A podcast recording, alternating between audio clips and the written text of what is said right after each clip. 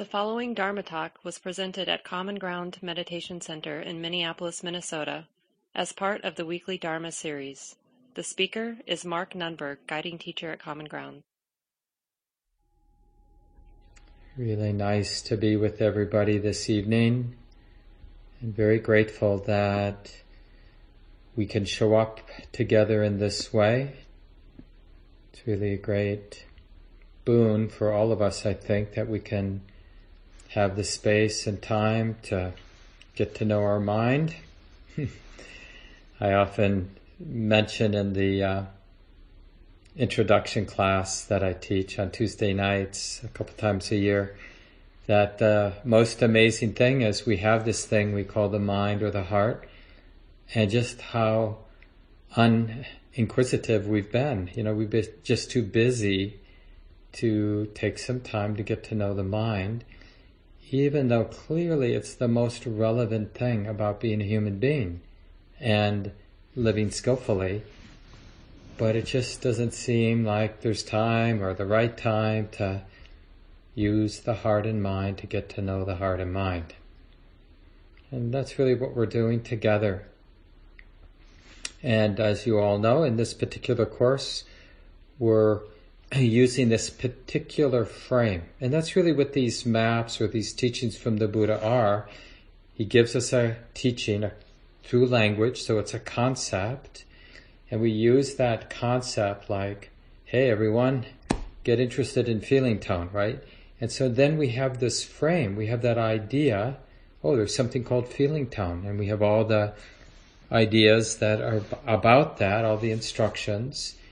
And then that we use those ideas to create a frame, which we then helps illuminate our experience, helps to see, feel, know what's always been here, but we haven't had a way to get interested in it. And the, um, you know, the teachings really help us direct our attention, this balanced, non-judging, curious attention to this thing we call feeling tone. And we say um, that feeling tone arises because of contact. And what do we know about contact? It's happening all the time. I mean, amazingly quickly because it's coming in through the six sense doors that I talked about last week briefly, right? The five physical senses, the body, mind is sensitive in these five ways, right? Oops, just let me mute somebody um, through touch and through sight and hearing and smell and taste. And we're also sensitive to mental activity. And the sensitivity of the heart is constantly impinged upon by these six things. Thanks, Barbara. Maybe I'll move this down.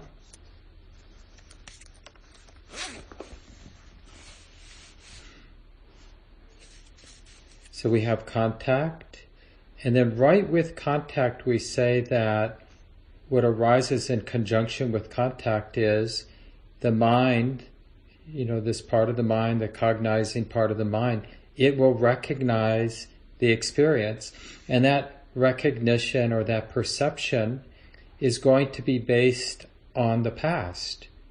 So when I see a sight like the, a school bus on the street, that momentary, that moment of seeing, that's the contact. And then immediately there's recognition, that's a bus.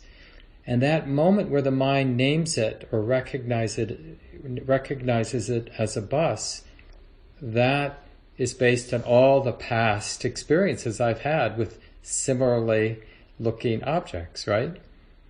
And then right with that perception, that recognition, you know, like if I had a traumatic experience with a bus when I was a kid, then the unpleasantness will probably arise. Or if I have really sweet memories with buses, then it will be a pleasant. Or maybe it's neutral, not obviously pleasant or unpleasant.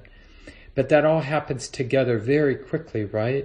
So don't imagine that we're somehow going to separate out the contact from the perception, from the feeling tone. And as I mentioned in the guided sit, sometimes, like if it was a stronger experience, we're already in the reaction. And then, but we can kind of trace back and sense, oh yeah, that's what the mind saw. That was the contact, that just shape, color, whatever. That was the recognition. That was the feeling tone. And the idea is, you know, to learn how to see things just as they are. So when we get this breakdown, this is one of the teachings of five aggregates where the Buddha is basically helping us understand the mind by breaking it into these four things perception or recognition, feeling, tone. Mental formation is all of that reactivity if we're not so wise in the moment, like if we've had trauma with school buses, to turn away or to run away or whatever we might do to curse at it. All of that intentionality that comes up when we have sense contact, that's mental formations, and consciousness is what illuminates it all. So these are just four things that happened in our experience, the sort of different facets of what we call the mind, or we call the knowing mind. Perception, feeling, tone, mental formations, that's a kind of a catch-all category, and consciousness. And so when we get this teaching that there is something called feeling tone, well, you see, it, it, it really supports interest or curiosity as we're looking at a moment of sense contact. And then we see that there's a choice, like how we relate, how the mind is relating to feeling tone. Is feeling tone triggering the kind of usual suspects of greed, hatred, and delusion? Right? So, Pleasant experience triggers greed, unpleasant experience triggers hatred or aversion, and neutral experience triggers um, ignorance or ignoring. Uh, somebody sent in a question about this uh, today. I'll just read the question. I was reading some of the articles you sent out, and I'm surprised to read that delusion is the word used to describe neutral experience. Well, it's, it's the word, delusion is the word used to describe how an untrained mind relates to neutral experience, right? Because the untrained mind, when we're not, when our practice doesn't have momentum, which is a lot of the time during the day, we are, the mind remains unaware. It ignores, it's ignorant of, neutral experience. Like right now. You know, like if we, if we are invited to be more mindful with our eyes open, the ears hearing, the body feeling, we can begin to sense how amazingly rich this moment is. Just the visual experience alone. But you know, like now for a lot of us, except for the sound of my voice, the auditory experience might be pretty neutral, but we can be interested in that. Like the sensitive heart is being touched by all kinds of sounds, and the sensitive eyes are being touched by all kinds of sights, and the sensitive skin, all kinds of touches, even smells, although pretty neutral maybe for most of us. Taste, maybe relatively neutral for most, most of the tastes and then the mental activity.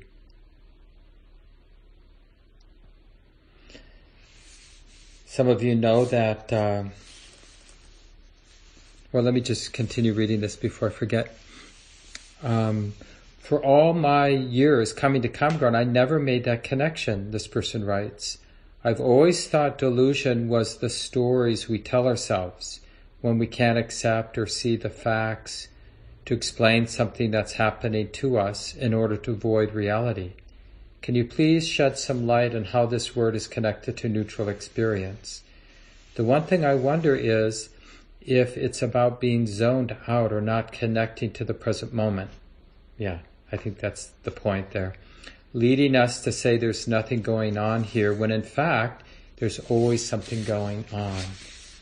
Yeah, and, and neutrality, there's a lot for us to learn about neutrality because when there's interest in neutrality, you know, we often use something neutral as a meditation object like breathing in, breathing out is relatively speaking a neutral experience or feeling the whole body sitting. Maybe not later when the body starts to ache, but often, you know, in the beginning, it's a relatively neutral experience being aware of the body sitting. And when we are aware with interest, then we see the possibility of equanimity and balance.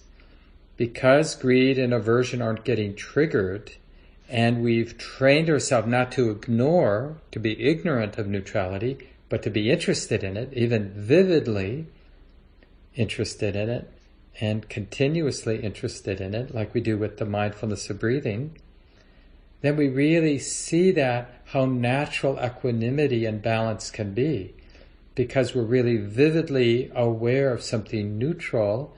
So the affective tone of the awareness is uh, equanimous, it's balanced because there's neither greed nor aversion being triggered. And we learn something about, oh, maybe this is the way, this way of being balanced, this way of non aversion and non greed. So there's all kinds of things we learn by getting to know a neutral experience. But the big obstacle, as this person is pointing to, is delusion or ignorance, because there's, uh, and I'll read the the second arrow sutta that I sent in one of the links I sent out, where the Buddha really talks about how it is that this ignorance or this delusion around neutral experience comes to be. Maybe I'll just go to that right now so that we make sure to cover it. So I sent out um, the sutta translated by Thanissaro Bhikkhu, a well-known um, teacher and translator, uh, a Western Buddhist monk who's the abbot of a monastery outside of uh, San Diego in California. Sometimes it's translated as the second arrow or the second dart. It's one of the more famous discourses, and it's all about um, how we use our understanding of Vedana, feeling tone, to liberate the heart. So I'm going to read a slightly different translation than the one I sent out. Practitioners Ordinary people experience pleasant Vedana, pleasant feeling, painful Vedana, neutral Vedana. Well instructed students also experience pleasant, painful, and neutral feeling tone. So what's the difference? What's the distinction? What distinguishing factor is there between well instructed students of the Buddha you know, students, practitioners with some insight, and ordinary people. this is a not not an uncommon setup for these teachings. Like, what do you get when you do your practice well? And what happens if you don't do your practice well, right? And so uh, the the students, the monks that are there, say the Buddha asks them, like, what's the distinction? And the monks say, we don't want to answer. We want you to answer your question. so the Buddha, out of compassion, decided he would answer the question. So he says to them, when touched with a painful feeling tone, ordinary people then also experience sorrow, grief, lamentation. They beat their chests and they become distraught. Right? So that's the second arrow. Right? So first they have a painful, let's say, physical sensation, and then they hate, right? They, they don't like it. So that because of the unpleasantness, they immediately go into aversion. And aversion is a painful emotional state. So that's the second arrow. Just as if a person were shot with an arrow and right afterward they were shot with another one, so that they would feel the pain of two arrows. In the same way, when touched with painful Vedana, painful feeling tone, ordinary people sorrow, grieve, lament, beat their chest, and become distraught. So they feel two pains, physical and mental. So that's what the Buddha means by an ordinary, or sometimes that gets translated as a worldly person, somebody who hasn't yet trained their mind, hasn't yet developed wisdom. And we're that person a lot of the time where we experience pain and we react to the unpleasantness of that pain in ways that add more pain. Anybody done that today? Right? We do that a lot where we get tight around the unpleasantness we run into and we react and we add more pain to our experience. This happens regularly, whether the initial arrow, arrow is physical pain or emotional pain, whatever it might be, or disturbing sound. You know, how many times have we been in a room with an irritating sound and we got all whipped up, frustrated? And who's to say whether the pain of the frustration wasn't greater than the unpleasantness of the sound? A lot of times, the unpleasantness of our reaction is many times more unpleasant than the initial unpleasant experience. So the Buddha goes on. As they are touched by painful feeling tone, they become resistant. We become resistant. Now, this should be familiar to all of us. Then, and they who resist painful feeling tone, an underlying tendency, right, becomes the habit, an underlying tendency of resistance against painful feeling tone comes to underline, underlie their mind. It's our habit to be averse, right? That's what he's saying. Touched by painful Vedana, they yearn for sensual pleasure. Why? Why do we want something pleasant when we have a lot of pain?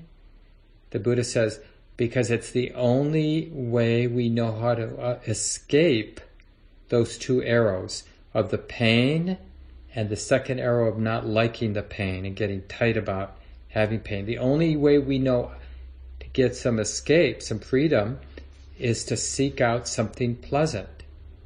So he says, because that ordinary person does not know any escape from painful feeling tone aside from sensual pleasure, then in those who seek sensual pleasure, an underlying tendency to lust, to greed for pleasant feeling tone comes to underline their mind. So the reason we have this skewed a tendency to get greedy around what's pleasant is we've been using pleasantness to give us some space from all the unpleasantness. And because of that, we've developed a neurotic relationship to pleasant. Have you noticed? Like when our day's not going well, what do we want? Chocolate? Caffeine? something funny on the you know on the internet or whatever gossip with a friend right so we go we and we get overly dependent because we want that piece of chocolate to save us from the unpleasantness that we're experiencing in our life we don't know a better way and it doesn't end there so the buddha is really setting up in this discourse how we get neurotic about feeling tone. We don't know what to do with the pain, so we resist it. That resistance becomes an underlying habit. It's the second arrow. Now we have more pain because we have the difficulty in life, and then we have the resistance to the difficulty in life, and we're feeling overwhelmed. We're looking for an out. We crave something pleasant. And so then we have this skewed neurotic relationship to pleasant, right? Which is stressful. And because of that obsession with something pleasant to modify the pain we're feeling, we skew our relationship to, to neutrality. That's what he says next in this discourse.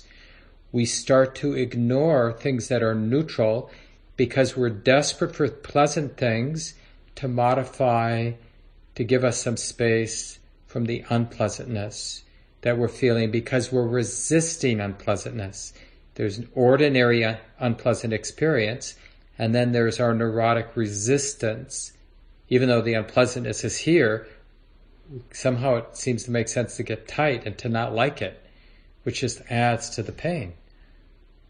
And that's what he calls, the Buddha calls an ordinary human being. Someone who has an underlying tendency to resist pain, an underlying tendency to seek out pleasure, to take care of the pain, and an underlying tendency to ignore what's neutral. Because it, if I attended to, if I was intimate with what's neutral, I'd have to stop my incessant neurotic search for pleasantness to modify the pain.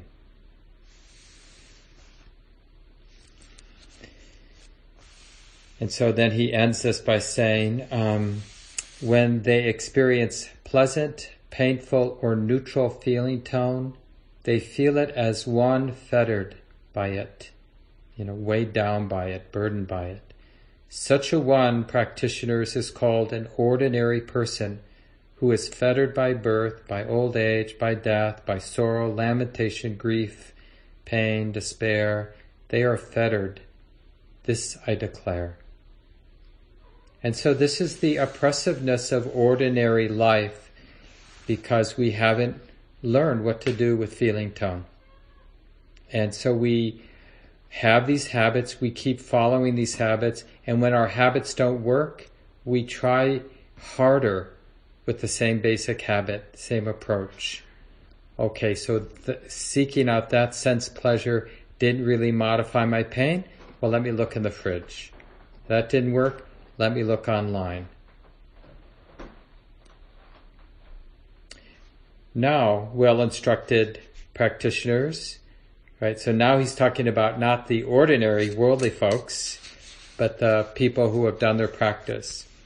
When touched, when these wise folks are touched with a painful Vedana, painful feeling tone, they do not sorrow, grieve, or lament. They don't beat their chests. They don't become distraught. So they feel one pain, right? Whatever that initial pain was, whether it was physical, emotional. But they don't have the pain of the mental reactivity. Just as if a person was shot with an arrow and right afterward they were not to shoot another one, right? Because why get tight? If something, if we bang our head on a kitchen cabinet and it really hurts, you know, what's useful to do in that moment? Get really tight or get really angry at ourselves for being so stupid? Does that help? But we don't know what to do with the pain in our forehead having banged the head. But what can we do that we forget to do? We can be intimate with that unpleasant, maybe even extremely unpleasant feeling tone. Especially in the first few seconds, you know, when you stub your toe, when you bang your head, when you cut your hand, you know, initially the feeling tone for the first second or two can be very unpleasant, and then what happens? It's not so unpleasant. But we don't want that momentary exposure to unpleasantness. So what do we do? We, in one way or another, we get tight. We resist. It's a deep habit to resist painful sensation, unpleasantness, isn't it? We think it seems rational. We don't think about it. But just the force of habit is to get tight, to shoot the second arrow. And it doesn't make anything, doesn't take away from the initial painful experience. And then we still want to protect ourselves. We want to do something, so we seek out something pleasant and reinforce that ignorance around pleasantness, which is it's going to save me. Isn't that true? We think pleasant experience like it's that promise that's never kept. If only I get that perfect massage, or if only I have that sweet treat that I really like, or if only I get to spend time with the person I want to spend time with. It's really nice, like as we're looking at unpleasant, pleasant, and neutral these weeks, to kind of look at that, your relationship to pleasantness as a savior. and all the little and big ways that we do that. All of us do that, right? And you're gonna, even when real deep, let's say your practice progresses and you're, you just feel like you're wiser than you used to be 10 years ago, you'll still feel that inclination and there's no reason, um, to say, oh, honey, you don't get any pleasant experience. You can give yourself a treat. You can put a sweater on when you're cold. You can do nice things that are pleasant because it, it creates a really good place to study like how, what pleasantness is. It isn't a savior. You know, when we eat chocolate, it doesn't save us. It's pleasant, like if you, assuming you like it, it's pleasant, and then very quickly it's not much of anything. How long does the pleasantness last? It's pretty ephemeral. And it's really good. So instead of thinking, oh, I, I can't use any pleasantness, no, use it. But just study it as a mindfulness object. Okay, what is it? Here's the inclination, you know, to do this as a way to, you know, you've had a busy, stressful day, you get home, and we sort of, I don't know if you're like me, but we line up some pleasant things. Okay, I get to listen to the news. That's pleasant mostly. You know, I get to make lunch. I really like that. That's, you know, I get to lie down, take my nap. I get, you know, to hang out with the cat, say hello to the cat. So we kind of line these things up. And it's almost like a deal with the devil, like, okay, life is stressful, but I'm going to balance it out with these pleasant things. And when they stop working, then I'll look for other pleasant things. Maybe I'll go shopping, get excited about that. But it's all uh, that deal with the devil being pushed around by feeling tone is stressful.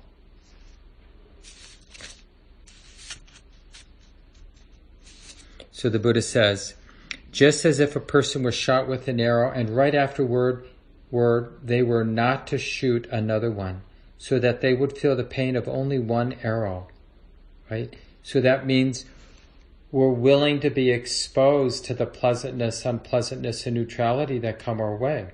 We're not afraid of it. Having been touched by painful feeling tone, they do not resist it. Hence, in them, these are the wise ones now, in them no underlying tendency of resistance against painful Vedana comes to underline their mind. Under the impact of painful Vedana, they do not yearn for sensual happiness, right? So we're, we're feeling, you know, the symptoms of a flu, unpleasant, but we know how to be with the unpleasantness.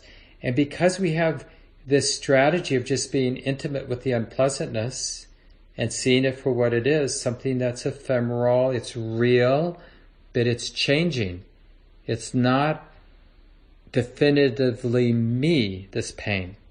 It's uh, like the winds or the weather that showed up. It's like this now, and at some point it will be like something else. Maybe pleasant, maybe neutral. So we have this strategy of being with it, so then we, the Buddha says, we're not developing a skewed relationship uh, for sensual happiness. So then my relationship to the pleasures of life is in balance because I'm not expecting the pleasure in life to save me from pain because I know how to be with pain. So then I have a more honest, healthy, balanced relationship to pleasure. I'm not ignoring pleasure and I'm not avoiding it. And when pleasure is around, I happily receive it. And what do I know? This is pleasant. It's really pleasant. It's really nice. It's like this now. But I'm not I'm not relating to it as if it's going to be here to save me. It's just a pleasant experience being known. And because I have this balanced relationship with pleasure and pain, I'm not ignoring the neutral. And so we have a much more full experience in life because, you know, as I'm sure many of you are discovering, a lot of life is neutral. This is another question that came in. Really appreciate the questions. You're always welcome to send them in. And you're also welcome to bring them to the weekly practice check-ins. So Wynn Fricke and I, my spouse and the co-founder of Common Ground, we do it at 4.30 on Sunday afternoons. A really generally small group, uh, guided sit, and then just a, a beautiful discussion. And then Stacy McClendon and I do it on Tuesday at 12 noon. So those are both good times um, to bring your questions, or you can email them in, and then if I can, I'll use them in the class. So before we break into small groups tonight, let me just address this other question that came in. And it, I really appreciate this person reflecting and they're writing just what they've been learning. It's really beautiful to read. So this person wrote, in the beginning, when I tried to categorize my physical sensations, I almost felt like I needed to be psychic to see how those sensations were making me feel besides the sensations itself. Because most of the time my mind was quite neutral toward the sensations. So it was making me search for a specific feeling that I was supposed to be feeling within myself. So I found that hard to do. And a lot of the times, like when we're in that place where we're being attentive, there might be already a lot of stability of awareness and wisdom there. And you probably have noticed that when there's a lot of stability of awareness and wisdom, experience goes towards neutrality, doesn't it? Because the way the mind is relating is wholesome. So that way of relating to pain, the way of relating dominates the experience because there's always two things that make up an experience. There's the thing we're seeing, or the sensation we're feeling, or the sound we're hearing, or the thought we're thinking, and then there's the way the mind is relating to that experience. And together that makes the experience. So if the mind is relating with a lot of wholesomeness, a lot of clarity, a lot of patience, a lot of acceptance, a lot of curiosity, a lot of balance, even if that mind is knowing painful sensation in the body, there probably won't be a lot of the uh, painful feeling tone because there's also the pleasantness of relating skillfully, right?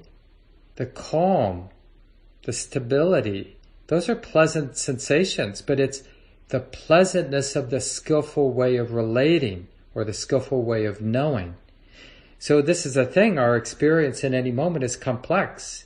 There's so many different things coming and going, touching, impinging on the sensitive heart. And then there's the presence or absence of wisdom, or the presence or absence of kindness. And that all matters in terms of like what feeling tone will be present in any moment. And I'll just read a little bit more. Then after I read the resources that you shared, the articles, uh, sounded like sensations just itself needed to categorize if it is pleasant, unpleasant, and neutral for stero. And seems like they all have a distinct flavor. For example, pain is unpleasant, which is very easy to notice and categorize as unpleasant, according to my own experience. The most of the sensations or sensory experiences seem neutral, as you mentioned before. And pleasant experience almost rarely happens unless I eat strawberry. yeah, and then I kind of covered what this person went on to write. And it's, and it's useful to notice the pleasant experiences or the pleasant uh, feeling tone that's there when there is the stability of present moment awareness, that inner sense of calm, that inner sense of interest, the lightness of joy, the calm of tranquility, the stillness of concentration, the balance of equanimity, right? So there's a lot of pleasantness that arises when wisdom, you know, what we call wise awareness, when the practice is in balance and has some momentum. And we want to acknowledge that. So for those of you who can stay for the small group, um, or if you can't for whatever reason, you're it's really late where you are, um, then try to find a Dharma friend to talk about feeling tone and what you're learning and what happens when you look for feeling tone like this person just shared. Um, let me just think of other questions here that you might seem relevant when you're meeting in your groups of three or four. Um, how do you, how do feelings arise? Like really explore that contact, recognition, feeling tone. How do you see feeling tone showing up in your experience? Do you have any control over it? Like noticing the, talk about the impersonal nature of feeling tone. When you have negative or I'm sorry, unpleasant feeling tone, that's not personal. You didn't, it's not a personal failure that there's a lot of pain being known because it's a, the painfulness or the unpleasantness rather, it's arising because of how the mind has been conditioned in the past. There's really nothing we can do. How have you learned to have more freedom around feeling tone? That would be great to share. This talk, like all programs at Common Ground, is offered freely in the spirit of generosity. To learn more about Common Ground and its programs, or if you would like to donate, please visit our website www.commongroundmeditation.org. Thank you for listening.